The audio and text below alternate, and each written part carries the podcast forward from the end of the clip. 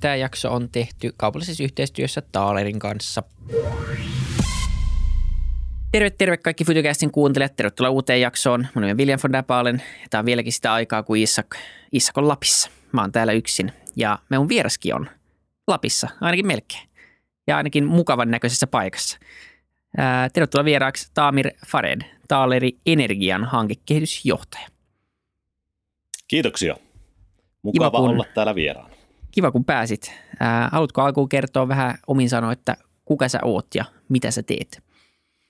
Joo, eli Taamir Fared, Head of Development, noin niin kuin viralliselta titteliltä, joka tarkoittaa hankekehityksen päätä, eli ei yhtään mitään näin suomeksi, ja on tullut Taalerille silloin tai silloiseen Taaleri-tehtaaseen vuonna 2010 silloin perustamaan näitä uusiutuvan energian investointeja ja, ja lähdettiin silloin selvittämään nimenomaan ja kehittämään näitä tuulivoimahankkeita Suomeen ja ollut siis niin kuin alusta asti mukana täällä Taalerilla.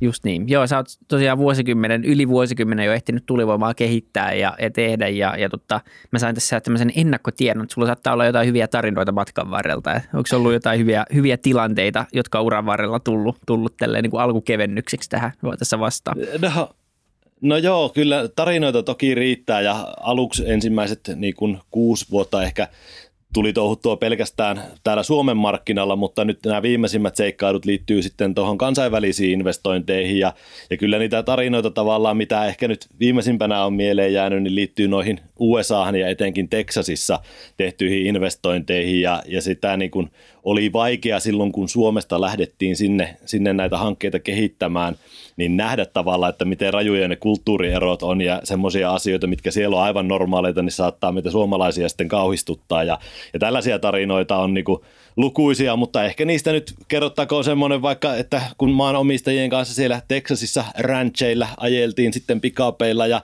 ja tota noin, niin maanomistaja sitten kyseli meiltä, että näittekö te, että oliko tuolla villisikkoja, että hänellä on AK-47 tuossa mukana autossa, että jos näkyy villisikoja, niin niitä pitää ruveta sitten tulittamaan. Ja itsekin olen toki metsästäjä, mutta ihmettelin sitten, että mitä ihmettä, että mihinkä tähän sulla AK-47 niin kuin pitää olla. Sanoin, että kun hänellä alkaa olla vähän huono näkö, niin siinä riittää tulivoimaa, että kun vetää vaan niin kuin sinne päin. Ja, ja tota, se, se toki niin kuin tuntuu meikäläisittäin aika, aika hurjalta menolta. Ja, ja samoin sitten tämmöinen erään nuoren naishenkilön kanssa oltiin siellä kiertämässä näitä saitteja, saitteja juteltiin nimenomaan sitten aseista, niin hänkin vaan autossa yhtäkkiä antoi meille sitten oma ysimillisensä käteen ja, ja tota noin, niin sanoi, että joo, hänellä on aina se mukana joka paikassa, että ilman asetta hän ei niin kuin lähde mihinkään ja, ja tota, sitä niin kuin oli vaikea hahmottaa, kun hänkin kertoi, että hän on sille tälle vuotta jo ampunut 2000 laukausta. Että itse armeijan käyneenä miehenä, niin en tiedä, onko mä elämässäkään ampunut 2000 laukausta. Niinpä. Tämmöisiä kaikkia seikkailuita. Kyllä, joo se on, se on tietenkin siellä on vähän, vähän liberaalimmat näkemykset noihin aseisiin liittyen ja tota, Joo, ehkä on se varmaan aika tehokas metsästysase tietenkin se AK-47, mutta suomalaisella metsästyskortilla tuskin niitä, niitä tuolta poliisilta kannattaa lähteä lupia pyytelemään. Joo, juuri näin, mutta Texasissa ajokortti riittää. Just niin, kyllä kyllä. No mutta ei se mitään.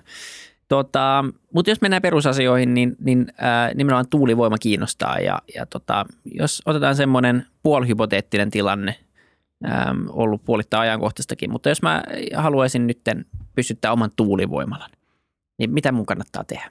Tämmöinen niin kuin 101.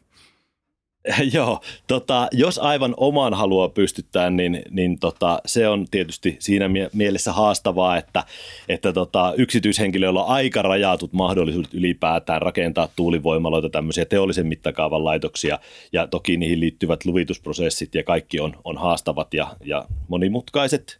Eli se on yksityishenkilöille niin kuin lähes mahdotonta. Toki yksityishenkilöt voi sitten pientuulivoimaan sijoittaa, mutta me Taalerilla me ollaan keskitytty nimenomaan tämmöisen teollisen mittakaavan investointeihin, joissa sitten nämä, niin kuin mainitsinkin, niin luvitusprosessit käytännössä lähtee siitä liikenteestä, että ylipäätään tehdään tämmöisiä esiselvityksiä, soveltuuko alue mahdollisesti tuulivoimalle, eli siinä esiselvityksessä katsotaan totta kai myös sen tuulen lisäksi, että onko siellä sitten niin kuin herkkiä ympäristön kannalta tai herkkiä ympäristöarvoja, onko siellä sitten sähköverkkoa saatavilla, selvitetään jo alustavasti kaikkia linnustoon liittyviä asioita. Ja mikäli sitten näistä esiselvityksistä se alue niin kuin karsiutuu vielä jatkoon, niin silloin voidaan sitten lähteä kehittämään sitä enemmän ja käynnistää virallinen kaavoitusprosessi ja, ja luvitusprosessit. Ja Tyypillisesti sitten tämän virallisen prosessin aikana vielä selvitetään nämä tuulivoimahankkeen vaikutuksia sitten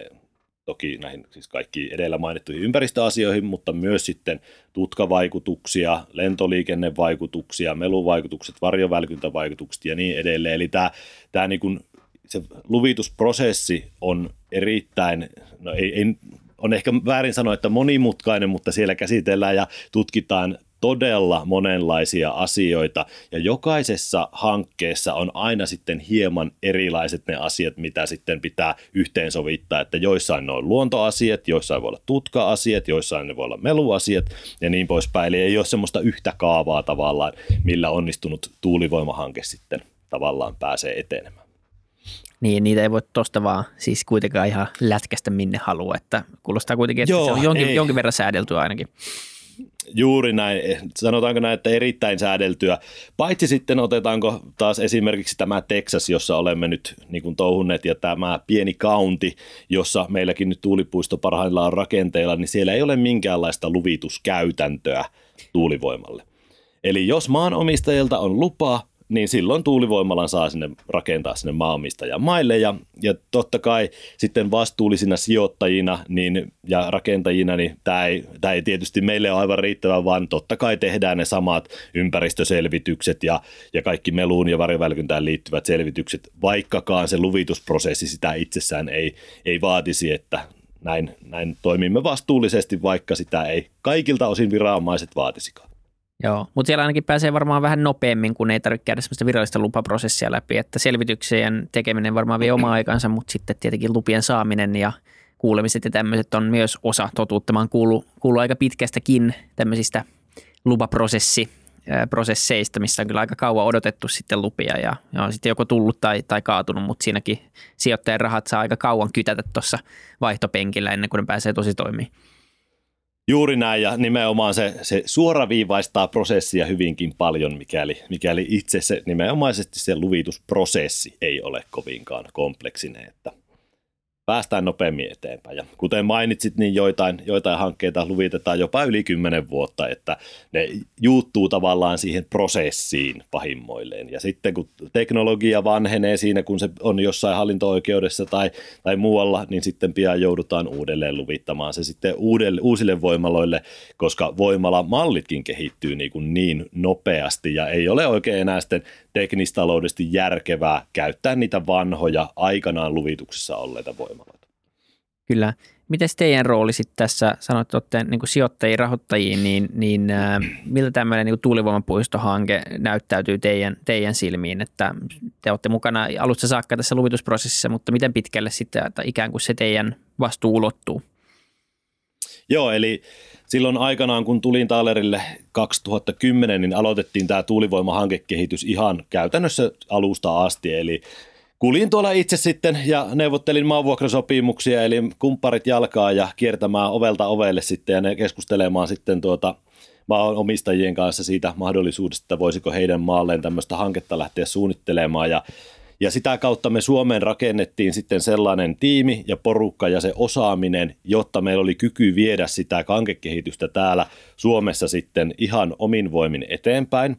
Ja tämän jälkeen sitten kun hankkeet siirtyi sinne niin kuin itse rakennusvaiheeseen, niin myös sitten rakennuttamiseen ja operointiin, niin me rekryttiin ja hommattiin omaa tiimiä, eli meillä on myös niin kuin mittava määrä insinööriosaamista ja sitä todellista, todellista osaamista talossa, mikä tavallaan tekee meistä aika uniikin toimijan sen osalta, että meillä yhdistää tämä, tämä rahoituspuolen osaaminen sekä sitten tämä aidosti tämä tekninen osaaminen sekä hankkeiden kehitys- ja luvitusosaaminen. Eli se on tavallaan ollut aina meillä se resepti, millä me ollaan, me ollaan niin kuin menty eteenpäin ja sitten nyt kun toimitaan ympäri maailmaa, niin joka maassa sitten meillä on hieman erilainen konsepti, koska se ei tarinana olisi uskottavaa, että me tältä Suomesta käsin nyt vaikka mennään Teksasiin ja ruvetaan siellä soittelemaan ovikelloja, niin se ei senkään takia toimi, että siellä jos toimii samalla tavalla kuin Suomessa, niin luultavasti tulee ammutuksi, koska siellä ei noin vain hiipparoida toisten mailla.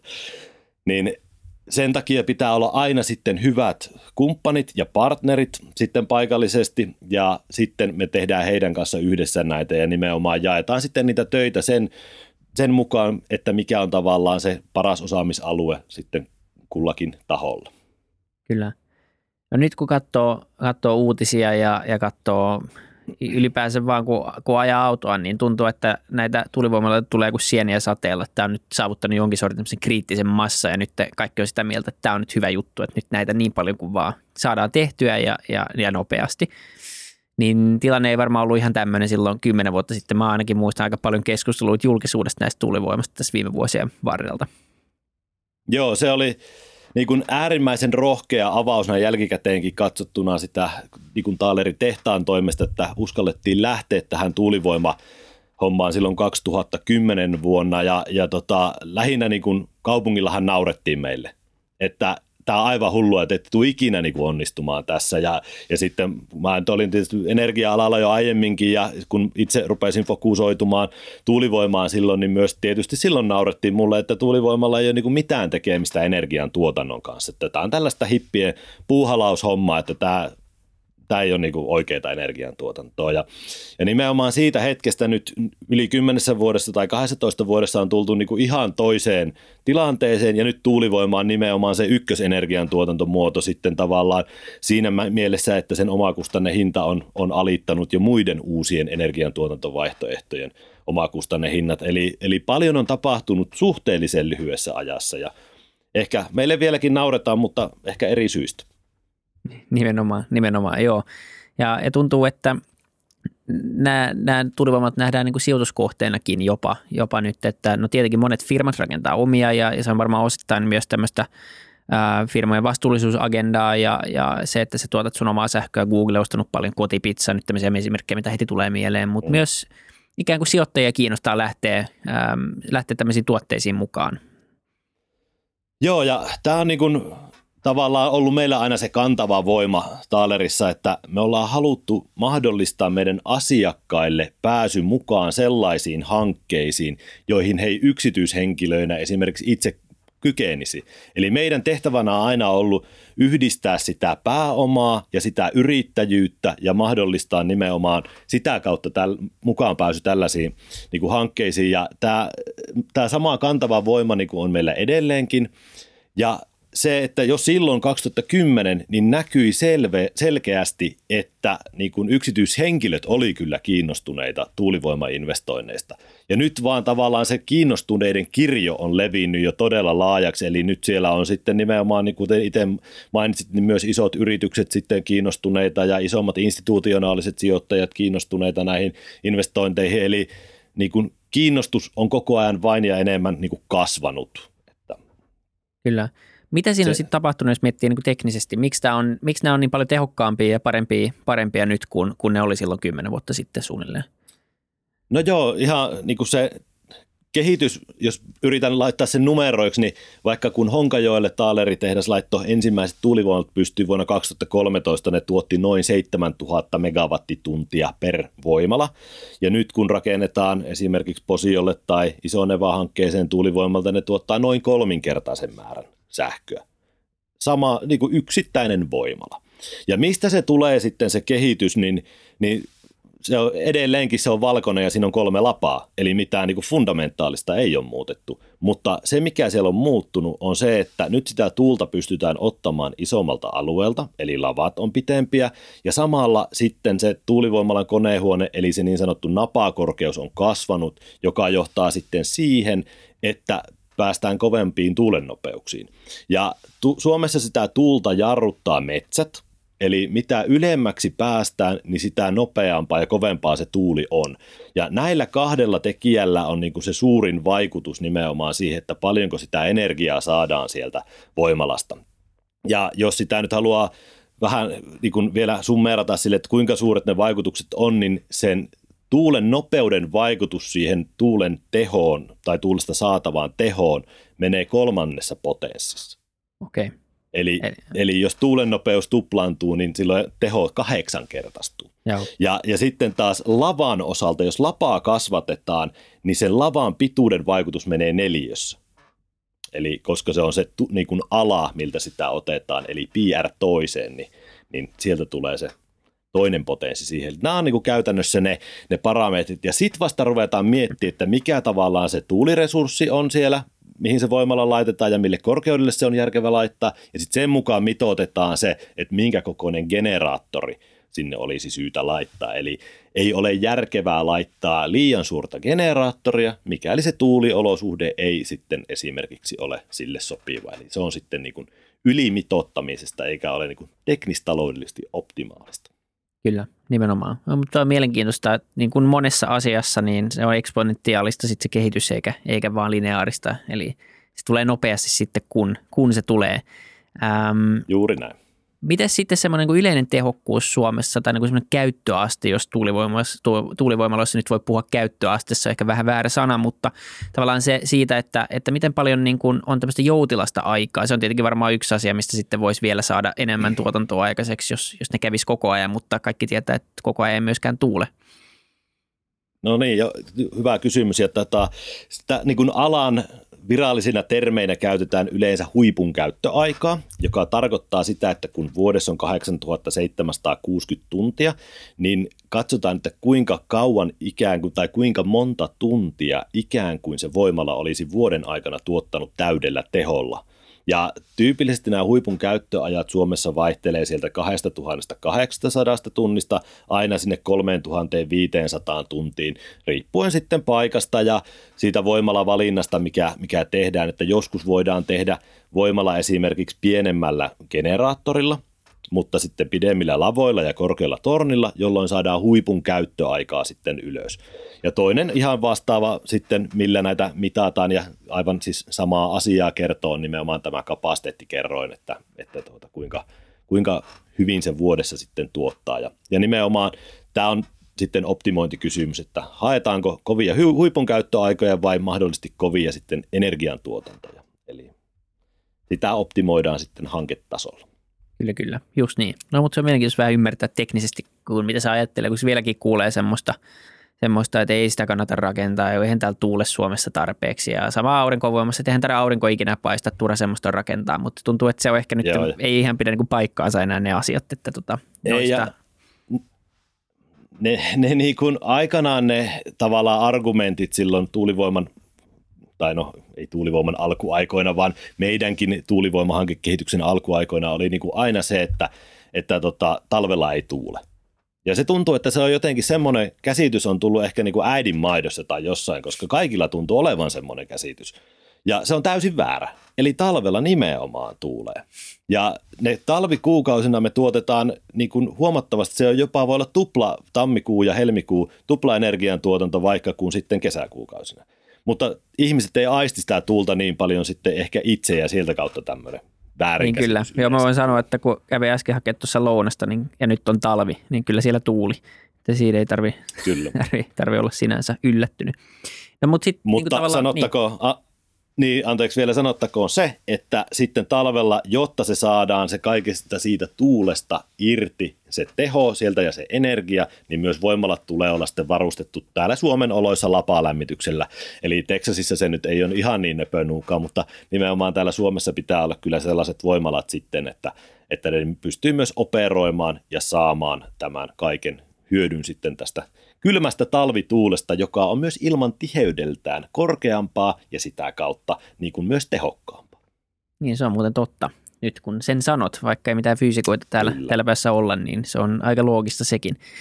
Ää, no miten sitten niin kuin sijoittajien näkökulmasta, niin, niin nyt yksi osa sitä ekonomiaa mun käsittääkseni on myös se, että, että tota, no just firmat on lähtenyt sijoittaa, ostaa kokonaisia jopa tuulipuistoja etukäteen, mutta myös se, että valtiollista tukea ei tarvita ehkä samassa mittakaavassa kuin aikaisemmin, vaan se on oikeasti siinä on jonkinlainen ekonomia itsessään, niin, niin äm, miten niin kuin sijoittajat katsoo, katsoo tätä sitten? Joo, eli tota, 2011han Suomeen tuli silloin tämä tuotantotukijärjestelmä ja silloin niin kun tuulivoimalle taattiin tietty – minimihinta. Sitten, ja, ja se mahdollisti vakaan kassavir, tai niin kuin vakaamman näkemyksen silloin sijoittajille. Eli kun tulivoima oli uutta eikä uskallettu ottaa enää niin kuin tai välttämättä sitä sähkön markkinahintariskiä vielä siinä vaiheessa niin paljon, niin, niin tämä oli tavallaan erittäin tärkeä, jotta sitä rahaa lähti kanavoitumaan näihin tuulivoimainvestointeihin. Ja nyt kun ollaan Suomessakin nähty, että nämä tuulivoimalat tuottaa hyvin ja siis energiaa tuottavat hyvin ja sitä teknologista riskiä ei ole siellä, niin voidaan sitten ottaa enemmän ehkä riskiä siellä sähkön hank- niin kuin markkinahintapuolella. Ja vieläkin tehdään tällaisia niin kuin pitkäaikaisia sähkön ostosopimuksia. Kolmansien osapuolten kanssa niitä voi tehdä juuri vaikka yritysten kanssa tai sitten voi tuolta sähkömarkkinoilta niin tehdä tämmöisiä pitkäaikaisia sähkön myyntisopimuksia ja, ja sillä saadaan lukittua sitä, sitä kassavirtaa, joka sitten helpottaa sen sijoittajan niin kuin, tavallaan riski, riskitasoa näihin sijoituksiin, mutta mitä enemmän tietysti sitä varmuutta hakee, niin sitä enemmän yleensä siellä tuottopuolella kärsii. Eli se on kanssa tasapainoasia, jossa sitten sen oikean optimaalisen tasapainon löytäminen on tärkeää. Just niin. No jos sitten miettii teidän näkökulmasta, niin, niin miten teillä menee se prosessi tavallaan teidän tämmöisen kuin rahaston kautta, että te mietitte ja suunnittelette jotain projektia nyt ja, ja tota, ikään kuin ollaan, ollaan niin kuin vähän, vähän nolla lähtökohdissa ja nyt tulee semmoinen mieli, fiilis, että vitsi, että nyt mä haluan rakentaa niin kuin uuden tuulivoimapuiston, se olisi hauskaa. Niin, niin miten, miten tämä prosessi menee teille? Joo, tota noin, niin, no jos lähdetään ehkä purkamaan sitä rahastorakennetta, kun sehän saattaa kuulostaa niin kuin tosi mystiseltä äkkiseltään, niin siinähän se idea, tämä rahastorakenne on meille työkalu toteuttaa meidän sitä missio siitä, että me pystytään osallistamaan useita sijoittajia tämmöisiin teolliseen mittakaavan investointeihin ja keräämään sitä rahaa sitten yhteen paikkaan, josta sitä sitten tehokkaasti investoidaan. Ja tämä rahasto on vaan se niin kuin työkalu siihen. Ja nyt sitten, kun tämä rahasto, tyypillisesti meillä on aina silleen, että meillä on hankeaihioita ja siellä on jo portfolio, sitten näyttää, että mitä hankkeita se rahasto tulisi sijoittamaan ja sitten me kerätään ne pääomat sinne rahastoon. Ja kun hankkeet sitten on luvituksessa siinä vaiheessa, että niitä pääsee investoimaan, niin sitten niitä investointeja tehdään sen rahaston toimesta näihin hankkeisiin. Ja, ja se on tavallaan se, se kaava. Ja rahastojen toimikaudet on tyypillisesti meillä kymmenestä vuodesta ylöspäin. Eli se on semmoinen tyypillinen toimikausi ja sitten sen kymmenen vuoden jälkeen niitä tuulipuistoja voidaan sitten myydä kolmansille osapuolelle tai jatkaa niiden operointia, mutta sitten eri rahaston toimesta. Eli voidaan tehdä tällaisia ratkaisuja, joissa sitten ne rahastoissa olevat sijoittajat siirtyvät sitten tähän uuteen rahastoon ja ne, ketkä haluavat hypätä pois sitten siinä vaiheessa, niin on mahdollista myös toteuttaa niin, että he hyppäävät siinä sitten pois. Just niin, joo, kuulostaa, kuulostaa äh, loogiselta. Miten sitten, niin kuin, minkälaisia teidän sijoittajat tyypillisesti on, niin mitä ne hakee, hakee näiltä, niin kuin mikä on heidän syy lähteä tämmöiseen tuulivoimaan mukaan? Joo, eli meidän sijoittajakunta on hieman niin kuin vaihtunut ehkä tässä tai muuttunut matkan varrella, eli kuten sanoin, niin meidän niin kuin 2010 ja 2011, kun lanseerattiin nämä ensimmäiset tuulivoimarahastot, niin meillä oli paljon yksityishenkilöitä sijoittajina ja nyt sitten nimenomaisesti yrityksiä ja suurempia institutionaalisia sijoittajia lähtenyt mukaan. Ja, ja eli se sijoittajakunta on, on niin kuin laajentunut merkittävästi ja, ja tota, se oikeastaan, mikä kuvastaa hyvin tätä koko meidän liiketoiminnan ideaa on se, että kun meillä on mahdollistettu pääsy jopa yksityishenkilöille näihin rahastoihin sitten sijoittajiksi, niin he on päässyt kokemaan tämmöistä aitoa omistajuuden tunnetta sitten näiden rahastojen kautta. Ja koska me, nämä on niin konkreettisia investointeja, mitä ihmiset voi mennä sitten katsomaan ja ihmettelemään itse, niin se, se luo niin semmoisen konkretiaan sille sijoitukselle ja ehkä niin kuin tämmöisiä – palkitsivimpia hetkiä omallakin uralla on semmoiset, kun ollaan viety näitä rahaston sijoittajia ja, ja investoreja sitten katsomaan näitä tuulipuistoja, esimerkiksi jotka oli rakenteilla, niin, niin bussilla sitten järjestettiin tuota reissu sinne, että pääsi katsomaan. Ja yksi herrasmies sitten nousi sieltä bussista pois ja katsoi sitten, kun nosturit nostaa toisaalla tuulivoimaloiden lapoja ja sitten toisaalla pyörii jo voimalat. Ja, ja hän oli ihan ihmeessä ja sitten katsoi mua, että onko hän oikeasti mukana jossain tällaisessa. Ja mä sitten katsoin häntä sitten hölmistyneen, että voi hyvä mies, että sinun voimaloita ne on, eikä minun, että, että juuri teidän rahoillahan ne on tehty. Että, että se, se tavallaan se kaikki konkretisoituu siihen hetkeen, kun näkee sitten ja tajuaa, että mihinkä se raha on mennyt, niin, niin se on tavallaan se linkki ja se tunne, mitä me halutaan ihmisille välittää. Kyllä, niin ja toihan on nimenomaan sijoittamisen hieno puoli. Aika harvoin, harvoin ne konkretisoituu, jos sä sijoitat vaikka johonkin maailmanindeksirahastoon, niin se on aika, aika vaikea ymmärtää, että periaatteessa olet näissä monessa, monessa, monessa firmassa niin ihan mikroskooppisen pienellä sivulla omistajana, mutta se ei oikein auta, jos sä meet sitten meet vaikka johonkin mäkkäriin ja sanot, että mä oon rahastossa, joka omistaa teitä, että saaks alennusta tässä piirtelössä, niin se ei ole ehkä niin, se ei ole niin konkreettista kuin joku tämmöinen niin kuin vähän yksittäisempi hanke, ja kun se sitten näkee, näkee edessään, niin, niin tota, ja ton takia ihmiset yrittää sijoittaa ja tekee muutenkin, että kyllähän toi on se tunne, mitä ylipäänsä haetaan. Just näin, ja niitä jokainen, jokainen niin kuin hanke ja jokainen voimala on siellä aidosti olemassa ja rakennettuna ja ohjaajaessaan niitä voi käydä sitten halaamassa tai potkimassa ihan vaan sen mukaan, miten ne on pyörinyt. Niin nimenomaan oman, oman fiiliksen mukaan. Mutta teillä on mu- muutakin, tai täällä on muutakin kuin, kuin pelkkä tuulivoima, niin, niin niille, jotka ei vielä tiedä ehkä mistä on kyse, niin, niin tota, mikä on tämmöinen niin hissi, hissipuhe Taalerista? No joo, Taaleri siis keskittyy vaihtoehtoisiin sijoituksiin ja meillä on se kantava voima kaikissa meidän liiketoiminta-alueissa, että me halutaan mahdollistaa meidän asiakkaille pääsy mukaan sellaisiin investointeihin ja hankkeisiin, joita he yksin kykenisivät tekemään. Ja meillä on siis liiketoiminnan alueena Taaleri Energian lisäksi Taaleri Kiinteistöt ja Taaleri Bioteollisuus sekä Taaleri Infra. Ja näissä kaikissa toteutetaan nimenomaisesti näitä vaihtoehtoisia sijoituksia, jotka fokusoituvat sitten kestävään kehitykseen.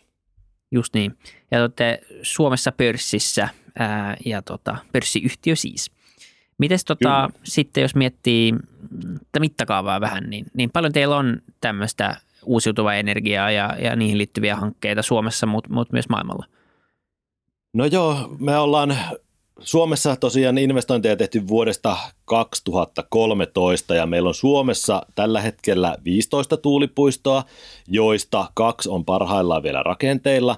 Ja se on megawatteissa yhteensä noin 650 megawattia sitten tuotantokapasiteettia ja se vuosituotanto, mitä näissä meidän rakennuttamissa puistoissa sitten suunnilleen tuotetaan, niin on noin 1,7 terawattituntia, mikä sitten kansankielellä vastaa noin 2 prosenttia, vajaata 2 prosenttia koko sähkön tuotannosta Suomessa. Eli Suomessa tuotetaan noin 80, 81 terawattituntia kokonaisuudessaan sähköä. Eli olemme jo ihan merkittävä toimija ja, ja varmastikin Suomen suurimpia tuulivoimatuottajia. Eli Tämä on se meidän portfolio täällä Suomessa. Ja tosiaan me ollaan tehty investointeja myös sitten muuallekin, eli ollaan investoitu Ruotsiin ja Norjaan ja sitten parhaillaan rakennustyöt on käynnissä Baltiassa useamman hankkeen osalta.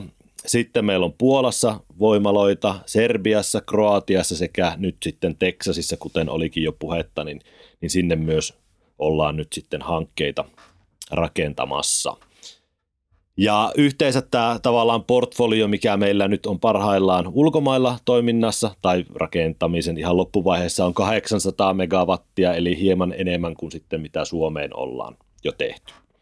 Ja tämän lisäksi meillä on sitten aurinkosähköinvestointeja, nämä oli siis kaikki tuulivoimaa, niin aurinkosähköinvestointeja meillä on noin 300 megaa, jotka on sitten Jordaniassa sekä Espanjassa – Eli olemme mukana myös aktiivisesti näissä teollisen mittakaavan aurinkosähköinvestoinneissa ja, ja niissä nimenomaan fokuksena on, tai fokusalueina on valikoitunut tuo Iberia-alue eli Portugali ja Espanja sekä sitten Kreikkaan me parhaillaan kehitetään hankkeita ja sitten Jordania oli tämän aurinkotuuli yksi rahaston yksi kohdemaa eli myös sinne sitten tehtiin tämä iso aurinkosähköinvestointi.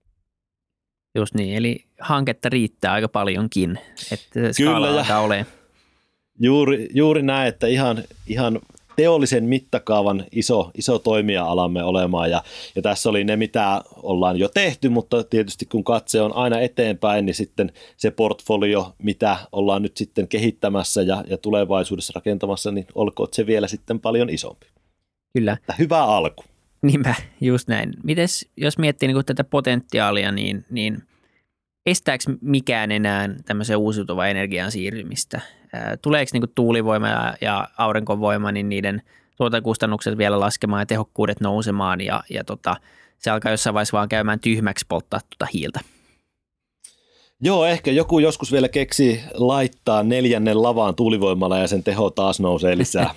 ei vaiskaan, se, se ei ole siitä kiinni, mutta näen, että se edelleen tulee tuulivoiman osalta se omakustanne hinta, hinta tuota noin, niin laskemaan. Ja se tulee käytännössä sen voimalakoon kasvamisen myötä edelleenkään, mutta sitten aletaan tulla siihen haasteeseen, että miten näitä voimaloita muun muassa kuljetetaan, että jos mietitään sitä, että meillä on Suomessa ehkä yksi maailman parhaista tieverkoista ja me pystytään kuljettaa pitkiä lapoja, jotka on vaikka 80 metriä pitkiä, niin hyvin täällä Suomessa, mutta koitapas kuljettaa 80 metristä lapaa Intiassa – niin jossa niin kuin asunnot ja ne kaikki on, sijoittuu siihen teiden varsille ja sitä ihmistä on niin paljon niissä, niissä asumuksissa, että se, se, se on niin kuin ihan eri juttu. Ja ihan erilaiset haasteet tavallaan liittyy eri maissa just tähän niin kuin kasvuun ja, ja kehittymiseen. Ja aurinkosähkön osalta sitten myös niin kuin, se tuotantokustannus tulee jatkuvasti kyllä alaspäin, mutta sielläkin nähdään, että se paneeleista se hinta on niin kuin sen hinnan lasku on pysähtynyt jopa päinvastoin alkaa nyt mennä, että suurempi osa alkaa olla kiinni itse siitä infrasta sitten, eli että telineistä ja trackereista ja muista, ja siellä sitä hintapainetta ei pysty niin paljon sitten puristamaan enää. Eli ne on aina, ja sitten nimenomaisesti se infran hinta on aina riippuvainen paikallisesta markkinasta. Eli kehitystä kyllä tulee tapahtumaan jatkossakin, ja en näe niin kuin mitään, mikä nyt uusiutuvan energian sitä lisääntymistä tulisi pysäyttämään, että kyllä, kyllä niin kuin selkeä tarve on, ja, eli kysyntää riittää, halua on ja teknologia on jo siellä, missä sen pitää olla. Eli kyllä nyt, niin kuin, nyt kaikki palaset on jo kohdalla. Ja nimenomaan lisätään vielä se, että kun uusiutuva energia on nyt jo kannattava investointi ilman minkäänlaisia valtiollisia tukia, niin se tavallaan on se, joka sitten nämä padot lopullisesti on avannut, että ei olla niin kuin riippuvaisia enää siitä poliittisesta päätöksenteosta. Eli pystytään nyt jo näkemään niin kuin kauas, että jos koko uusiutuva energia-ala on aina maittain katsonut eteenpäin vain sen aikaa, kun joku tuotantotukijärjestelmä on ollut vaikka voimassa, niin nyt ei tarvitse enää elää siinä, vaan voidaan niin kuin miettiä asioita kymmenen vuotta eteenpäin tai viisi vuotta eteenpäin ja, ja lähteä vaikka esimerkiksi kehittämään hankkeita, mitkä just tänään näyttää siltä, että no tästä ei kyllä, niin kuin nyt kannattavuus ei riitä, mutta teknologia kun kehittyy ja muuta, niin, niin voidaan niin kuin katsoa pidemmälle. Ja tämä mahdollistaa tosi paljon. Kyllä.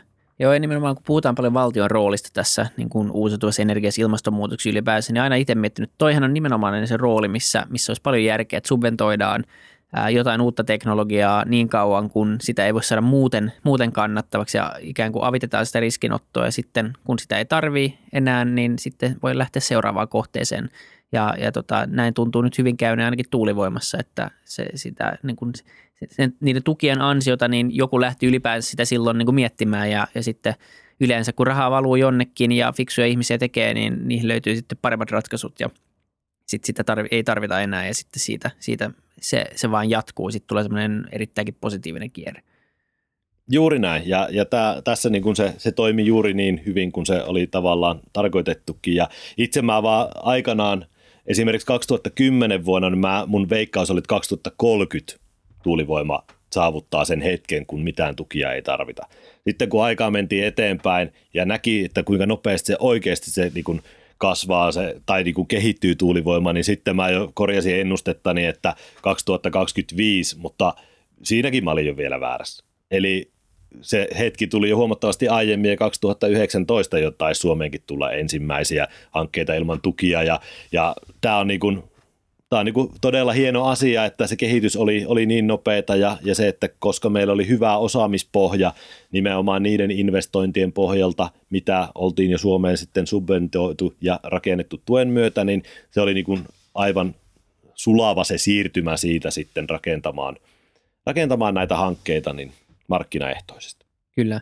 Mutta toi on muuten totta toi, toi niinku infrapuoli, sen ehti jotenkin aina välillä unohtaa, että jotenkin noin pitää rakentaa ja sitten välillä tulee vastaan niitä rekkavideoita, kun, kun joku rekka joutuu peruttaa jossain semmoinen 80 metrillä lapa siellä takana ja miettii sitä kuskia, että nyt pitää olla kyllä kieli keskeltä suuta jossain, jossain vuoristotiellä tai missä ihmeellä, niin välillä niitä noita, noita ajelee. Mutta semmoinen tyhmä kysymys, sitä lapaa voi vaan niin kuljettaa osissa sinne ja tehdä paikan päällä sitten, tai niin että miksi se pitää kuljettaa kokonaisena?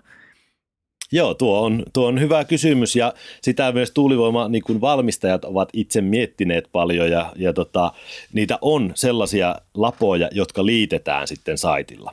Eli se on myös mahdollista, mutta siihen liittyy aina sitten oma riski näihin liitoskohtiin ja muihin, kun se on lasikuitua, se lapa, ja se taipuu aivan valtavasti. Eli se pitää pystyä ottaa sitten se koko, koko tuulen kuorma ja, ja se tuuli taivuttaa sitä, niin kaikki nämä liitoskohdat on aina sitten semmoisia potentiaalisia riskikohtia, ja siksi ne pyritään, että niitä tehtäisiin sitten yhdestä, yhdestä osasta, mutta tässä se ala nimenomaan kehittyy ja mä, mä veikkaan, että viiden vuoden päästä ne on kaikki kaksosasia, nämä niin kuin nimenomaan nämä isommat. Että se, on, se on mun veikkaus ja sitten toinen, tota, mikä on hankala kuljettaa lavaa lisäksi on torni alaosat, eli ne tornin se alin osio on tyypillisesti nytten, niin kuin sitä yritetään pitää neljän puolen metrin halkaisijalta olevana, koska se mahtuu vielä siltojen ali. Ja sitten niin kuin jos se menee kuuteen metriin, niin alkaa tulla jo haasteita sitten noiden niin kuin tieinfran osalta jopa Suomessa, eli sitten pitää noita keskijänniten linjoja mahdollisesti kaapeloida ja laittaa, laittaa teiden alle ja muuta, että ne mahtuu, mahtuu kulkemaan. Ja siinä on niin kuin tosiaan monta juttua, mitkä pitää miettiä, että oikeasti semmoinen tuulivoimahanke sitten saadaan rakennettua, eli se ei ole niin kuin, se ei ole ihan niin kuin niksnäks ja box, vaan, vaan tota, siinä on tosi monta juttua ja lopulta niin kuin meidän tehtävähän on se, että me saadaan näyttää se niin kuin helpolta. Mutta Kyllä. Monenlaista, monenlaista juttuahan siihen liittyy. Miten sitten semmoinen, tota, paljon puhutaan tai on ollut juttua niin kuin siitä, että näiden tuulivoimaloiden käyttöikä ei ole ikuinen, niin äh, jossain vaiheessa ne pitää purkaa. Niin mi- miten se toimii käytännössä ja, ja niin kuin ehkä ensinnäkin, mikä siinä on, on se syy, että, että ne pitää kokonaan purkaa, että voisiko siinä niin kuin harkita vaan jotain osien vaihtoa ja sitten toinen kysymys on, että mitä niille tapahtuu sitten, kun ne puretaan. Joo, hyvä kysymys. Ja tuulivoimaloiden käyttöikä on nykyään 30 vuodesta 35 vuotta, ja sekin riippuu täysin siitä, minkälaiseen tuuliolosuhteeseen se lasketaan. Että se, se tuulivoimalla suunnitellaan kestämään tietynlaiset elinikäiset kuormat.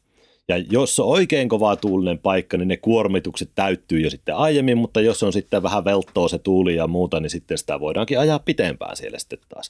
Ja näihin voimaloihin on saatavissa huoltosopimukset näiltä valmistajilta, jotka nekin on niin kuin koko sen elinajan mittaiset. Ja tämäkin niin on semmoinen tekijä, mikä poistaa sitten sijoittajilta riskiä, eli se valmistaja vastaa niiden huollosta kiinteään hintaan ja antaa käytettävyystakuut sitten siihen, että jos voimalat ei pelaa, niin he korvaa sitten tämä menettyä tuotanto. Eli, eli tämä on niin tavallaan myös semmoinen teknologisilta puolta ja voimalla valmistajien puolta semmoinen asia, mikä on mahdollistanut sijoittajien niin kuin houkuttelun tälle alalle. Eli he pystyvät antamaan meille sitten niin kuin takuut siitä, että, että voimalla tosiaan pelaa sen 30 tai 35 vuotta ja silloin se kysymys onkin vaan enää siinä, että kun näitä pitkäaikaisia sopimuksia tehdään, niin pitää katsoa, että onkohan tuo vastapuoli enää täällä sitten paikalla 30 vuoden päästä, kun siellä joku meneekin rikki ja nämä on niin asioita, mitä sitten pitää ammattimaisesti hoitaa niissä sopimuksissa ja on escrow-järjestelyt ja muut sitten tämmöisiä varten.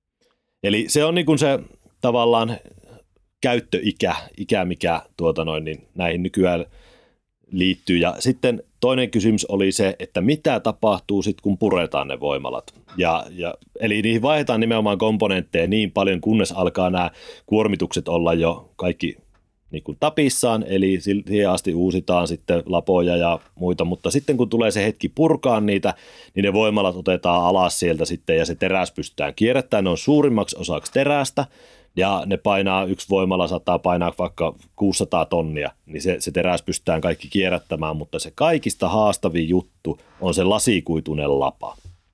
Ja se, tota, siihen haetaan nyt jatkuvasti voimalla valmistajien toimesta niin keinoja sen kierrätettävyyteen. Sitä, tiedän, että sitä niin voidaan murskata ja kierrättää ja käyttää esimerkiksi betonin seassa, semmoista tehdään, mutta parempia tapoja lavan kierrätettävyyteen haetaan voimalla valmistajien toimesta niin kuin jatkuvasti. Että muuten se on niin kuin hyvin kierrätettävissä oleva jo nykyiseltä. Paitsi sitten tietysti se betonikakku. Eli tyypillisesti se betonikakku, se perustus mikä siellä on, niin se sitten maisemoidaan ja jätetään maahan. Just niin, kyllä. No, jos sitten miettii vielä sitä, että te olette nyt tuon maailmalla tekemässä, niin, niin tota, minkä takia suomalaisosaamista tarvitaan, tarvitaan tuon maailmalla vai tarvitaanko ollenkaan, te olette vaan nyt päättänyt, että tarvitaan ja meette, mutta onko meillä niin kuin jotain kilpailuetuja verrattuna moneen muuhun, muuhun maahan tässä?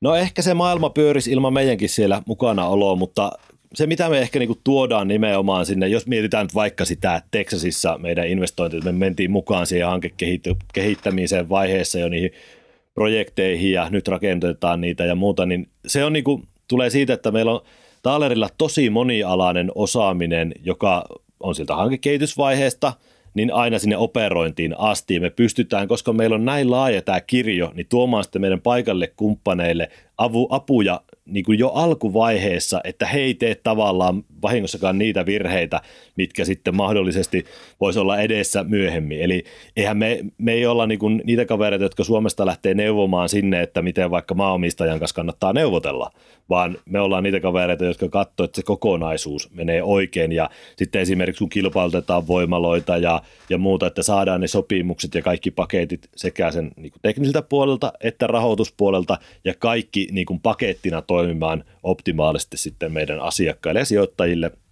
niin se on se tavallaan, missä se lisäarvo niin kuin tulee. Ja sitten noin, niin kuin jos tavallaan mietitään bisneskulttuurillisesti, niin kun suomalaisena menee tuolla maailmalla, niin meitä arvostetaan aina. Ja se, miksi meitä arvostetaan tai mikä niin kuin tuntuu olevan semmoinen tavallaan puna, tai niin kuin samaa palautta tulee joka puolta, että me, meihin niin kuin voi luottaa.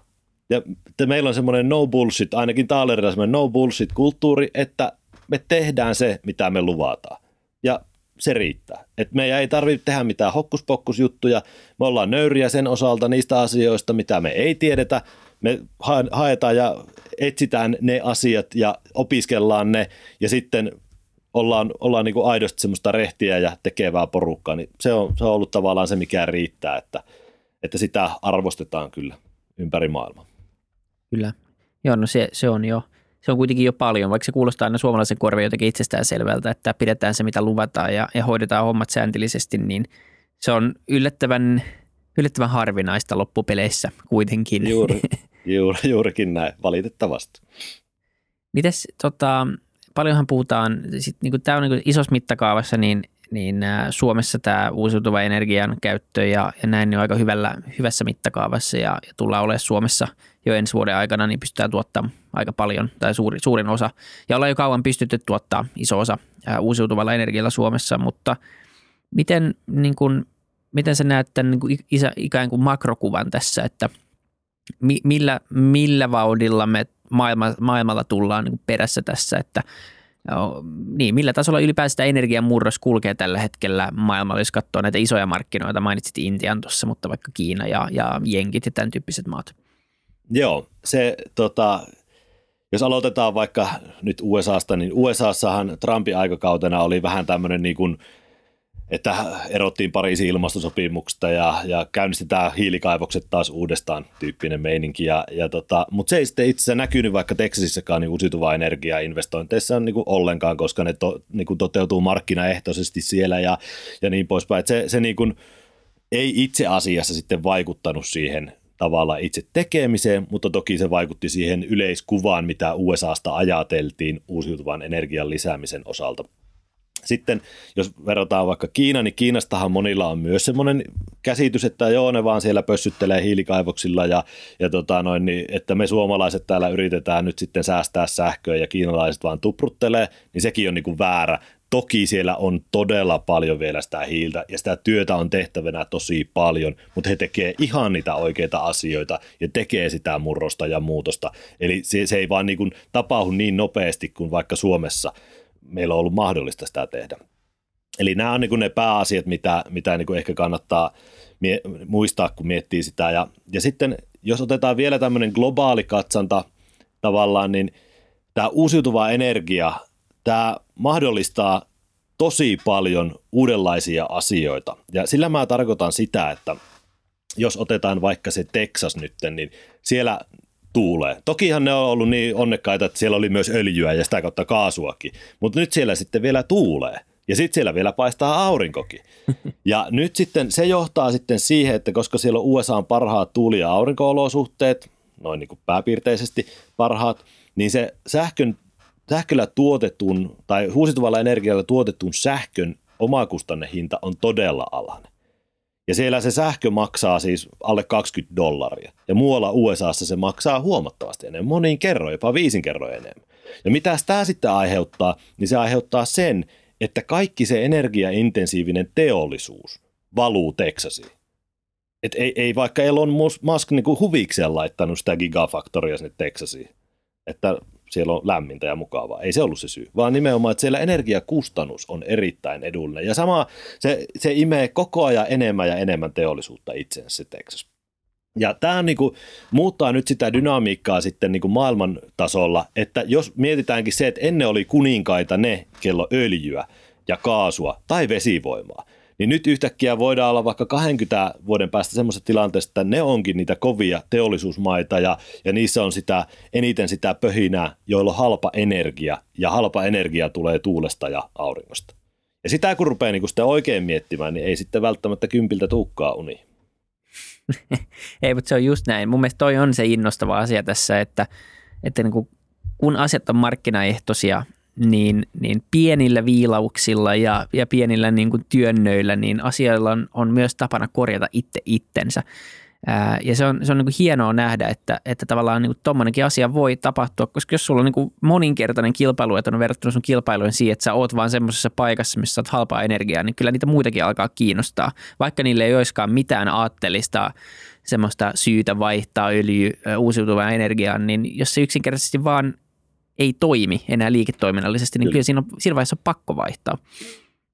On, ja sitten kansallisesti tähän tarkoittaa sitä, että ne maat ja alueet on voittajia, ketkä pystyy integroimaan suuren määrän sitä uusiutuvaa energiaa niin kuin sähkötekniseltä kantilta, säätösähkön ja muun osalta, niin siihen järjestelmäänsä. Eli ne on sitten ne voittajat, jotka pystyy, pystyy lopulta niin kuin sen hoitamaan järkevästi. Nimenomaan. Eli siinäkin on kahta koulukuntaa. Voi nostaa kädet pystyyn ja sanoa, että tänne ei tule enää yhtään tuulimyllyä eikä aurinkopaneelia, että meidän sähköverkko on täynnä. Tai sitten investoida siihen sähköverkkoon ja mahdollistaa se suuri uusiutuva energian tavallaan penetraatio siihen sähkömarkkinaan, niin se, ne on ne kaksi polkua ja aika näyttää, mitä kukin maa kulkee. Niin, nimenomaan vaikka Suomenkin näkökulmasta, niin se, että oma, oma tuotanto alkaa olla pikkuhiljaa nyt niin kuin – mahdollinen uusiutuvalla ja me ei tarvitse enää olla netto, nettotuoja, niin, niin ehkä siihen ei kannata lopettaa. Että jotenkin omassakin päässä ei ole ajatellut sitä, että, niin, että mitä jos tekisi vaikka 300-400 prosenttisen kapasiteetin Suomessa, jossa on verrattain kuitenkin hyvä sähköverkko mun käsittääkseni, ja täällä on myös viileät olosuhteet, eli, eli semmoiset niin kuin viilennyskulut monessa, monessa bisneksessä niin on aika paljon pienemmät kuin muissa maissa, niin tässä olisi oikeasti mahdollista tuoda tänne aika paljon teollisuutta just vaan niin kuin aika yksinkertaisella investoinnilla loppupeleissä, jos vertaa, mitä, mihin kaikkeen muuhun sitä voisi investoida, jos haluaa tänne houkutella ihmisiä. Just näin, ja se, se tavallaan se sähkö, se on niin kuin jo nykyään muunnettavissa niin moneen muotoon, eli se, ja se nä, uusiutuva energian kasvun myötä, kun sähköstä tulee halpaa, niin se tietysti lisää vielä sitä insentiiviä kehittää niitä muita muotoja, millä sähkö voidaan niin kuin sitten myydä eteenpäin. Ja yksi muotohan nykyään maailmassa on vaikka bitcoini. Sä laitat ne myllyt runksuttamaan sinne niin, ja teet siitä sillä energialla sitten bitcoinin, jonka sä voit myydä ihan mihin vaan. Ja tämä on niinku se yksi yksinkertaisin muoto nyt näin tässä. Ja sitten voi tehdä power to x, eli tehdään näitä vetyä vaikka siitä. Ja et, niinku, keinoja kyllä on. Et se hetki, kun se sähkö on niinku, energia, sähköenergia on todella halpaa, niin se sitten mahdollistaa tällaisten asioiden niin kuin toteuttamisen myös Suomessa. Ja, ja se, että ei meidän niin kuin vientituonte ehkä ole se sähkö, mutta se voi olla sitten aivan joku muu, olkoon se sitten bitcoini tai mikä vaan. En, en osaa sitä ennustaa, mutta Siinä on valtiolle, valtiolle on. energiastrategia nyt, mun mielestä kuulostaa erittäin hyvältä, sen, ei, ei mennä sen syvempään siihen, mutta siis nimenomaan tämä, että jotenkin se ajatus on ehkä se, että – että se, kaikki se sähkö, mitä, mitä tehdään, niin se pitäisi käyttää sitten niin kuin kämppien lämmittämiseen tai teollisuuteen heti. Ja ellei ole kysyntää, niin sit sitä ei kannata tuottaa etukenoisesti. Mutta kyllä se on semmoinen kananmuna-ongelma, että, että ellei täällä ole niin kuin valtavaa kapasiteettia ja semmoinen niin se, suora träkki siitä, että tänne tuotetaan enemmän, niin tuskin tänne myöskään isoja tehdasinvestointeja tulee. Ja nimenomaan kun sanoit, niin sen väliajan voi käyttää sitten nykyään kuitenkin tehokkaasti johonkin muuhun. Niin, Kyllä. Ja, ja näin poispäin. Ja y- ylipäätään mulla on niin semmoinen, semmoinen visio tulevaisuudesta, että koska jos, tai jos uusiutuvaa energiaa saadaan vain integroitua paljon järjestelmään, sähköjärjestelmään, niin sähköenergiahan tulee olemaan halpaa, mutta teholla tulee olemaan arvoa. Ja teholla mä tarkoitan sitä, että silloin kun sitä just tarvitaan, niin jos sä pystyt samaan aikaan vetämään se kahvasta, kun sitä tarvitaan, niin silloin sä saat paljon rahaa siitä. Eli energia on pääsääntöisesti halpaa, sitä voidaan käyttää just muuhun kuin, muuhunkin kuin vaikka lämmittämiseen tai, tai elämiseen, eli on, on sitten tota, mahdollista just vaikka louhia bitcoinia sillä tai, tai tota, noin, niin tehdä vetyä, mitä vaan, mutta just sitten sille tulee olemaan enenevissä määrin suurempi arvo sillä, että kun sitä tehoa tarvitaan, niin mistä sitä sitten pystytään antaa. Ja se myös mahdollistaa sitten taas tavallaan toiseen suuntaan erilaisia investointeja, eli erilaiset akkujärjestelmät ja muut, missä otetaan sitä sähköä, kun se on halpaa, ja sitten vapautaan sitä, kun sitä oikeasti tarvitaan. Niin se, nämä tulee myös sitten toiseen suuntaan yleistymään ja tuomaan sitten investointimahdollisuuksia. Niin siitä piti vielä kysyä tähän, tähän loppuun niin kuin ikään kuin siitä säätövoimasta, joka aika perinteisesti on ollut just joku vesivoima, vesivoimalaitos Suomessa, mutta niin kuin paljon puhutaan siitä, että jos halutaan ratkaista ikään kuin tämä tämä energia-asia maailmanlaajuisesti, niin me tarvitaan niitä, niitä energiavarastointimenetelmiä teollisessa mittakaavassa, jotta sitä sähköä pystyisi sitten toimittaa siinä hetkellä, kun sitä tarvii sinne, minne, mitä sitä tarvii. Niin missä tämä niin kuin, tavallaan keskustelu menee tässä vaiheessa, koska se on jotenkin pyörinyt aika pitkään vaan sen niin kuin akun ympärillä ja että ei me pystytä rakentamaan ikinä tarpeeksi isoja akkuja, että toi tulee toimimaan. Mutta jotenkin tuntuu, että sekin on vähän semmoinen pessimistinen näkökulma, että ja ehkä se akku ei ole niin se ainoa vaihtoehto myöskään niin säätövoimaksi tai, tai tämmöiseksi niin varastointimenetelmäksi. Joo, ei, ei suinkaan. Ja, ja sitten tota, sanotaanko nyt näin, että tämmöiset niin ratkaisut ei yleisty ennen kuin on kunnon ongelma. Ja kun ei ole kunnon ongelmaa, niin ja niin ei silloin oikein ole ratkaisuakaan, koska vielä se ei ole taloudellisesti vaikka nyt kannattavaa laittaa semmoista akustoa Suomeen. Ihan vaan standalone investointina, että, että laitetaan tonne ja tuodaan sinne tota verkkoon tavallaan sitä balanssia, mitä sitten tarvitaan, niin se, se ei vielä toimi. Mutta sitten kun alkaa ongelmat kasvamaan, mikä tarkoittaa siis sitä, että aidosti alkaa tulla tämmöisiä, niin kuin viime vuonna oli jo näitä hintapiikkejä, ja kun ne yleistyy ja niitä on nähtävissä, niin silloin alkaa tulla sitä kapasiteettia myös, millä sitä tasataan. Ja toki on, niin, niin kuin sanoit, niin muitakin keinoja kuin akkuja, eli, eli varastointikeinoja on myös muita, ja nyt sitten kaikki voidaan vaikka varastoida tämmöiseen louhokseen, paineilma, paineistaa tämmöinen vanha louhos ja sieltä sitten niin kuin vapauttaa sitä tai on pumppuvesivoimaloita ja vaikka minkälaisia teknologioita tavallaan on ollut vanhempia, mitkä on jo kehitetty ja on käytettävissä, että kun sitten tavallaan se taloudellinen kannattavuus niiden osalta saadaan vaan riittävälle tasolle, niin niitä varmasti alkaa sitten syntyä. Mutta mulla on kyllä vähän semmoinen käsitys, että se akustot tulee olemaan se voittava, voittava teknologia, tai se on niin helppo. Eli yhteen merikonttiin mahtuu yhden megan akusto. Ja sä voit sijoittaa sen merikontin, ei sitä tarvitse sijoittaa esimerkiksi sinne tuulipuistoon, vaan se voi sijoittaa sähköasemalle. Ja se samalla pystyy sitten tuottamaan niin kuin sähköverkkoon tämmöistä taajuusreserviä ja, ja muuta. Et sillä on niin kuin monta tämmöistä sähköteknistä etua, mitä siltä pystytään niin kuin saamaan irti näistä järjestelmistä. Ne on niin kuin siinä mielessä näppäriä ja, ja se hetki tulee kyllä, kun akkuinvestoinnitkin varmasti on Suomessa sitten, niin kuin nähdään niitä. Ja jos tässä niin kuin peilataan näitä, tavallaan kun Suomessa on niin huippu tämä sähköverkko, että meillä ei ole vielä sitä ongelmaa, niin meillä ei ole näitä ratkaisuitakaan vielä nähtävillä, mutta jos katsotaan vaikka Intiaa, niin siellähän se sähköverkko aivan eri, ei voi niin kuin samassa lauseessa edes mainita, niin näitä sähköverkkoja, niin siellä tehdään jo nykyisellään aina uusiutuvan energian niin kuin investoinnin yhteyteen, niin tehdään sitten myös akkuinvestointeja ja tämmöiset hybridiratkaisut on yleistymässä siellä. Ja samoin vaikka Puolassakin. Että ihan niin kuin se alkaa olla siellä jo arkea. Nimenomaan, joo. Toivotaan, että tämäkin on sellainen keskustelu, että kymmenen vuoden päästä kahtellaan ta- taaksepäin ja mietitään, että silloin kun me aloitettiin, niin silloin se oli vielä tämmöistä ja nyt se on, nyt se on sitten ihan mm. valtavirtaa. Luultavasti. Näissä Joo. on kaikissa käynyt kyllä äh, uhkaavasti tupannut käymään niin. Kyllä. Juuri Hyvä. Näin. Hei, kiitoksia. Mä yritin saada tästä kaikille meidän kuuntelijoille myös vähän tälleen niin kuin tuulimäärän, lyhyen oppimäärän, niin, niin tota, toivotaan, että onnistuttiin siinä. Kiitos, kiitos hyvistä vastauksista ja tota, ainakin itse tietää taas tuulivoimasta vähän enemmän kuin ennen tätä keskustelua ja, ja muutenkin oli hauska jutella. No niin, kiitoksia. Ja kiitoksia katsojille kuuntelijoille. Palataan ensi jakson merkeissä taas asiaan. Moi moi!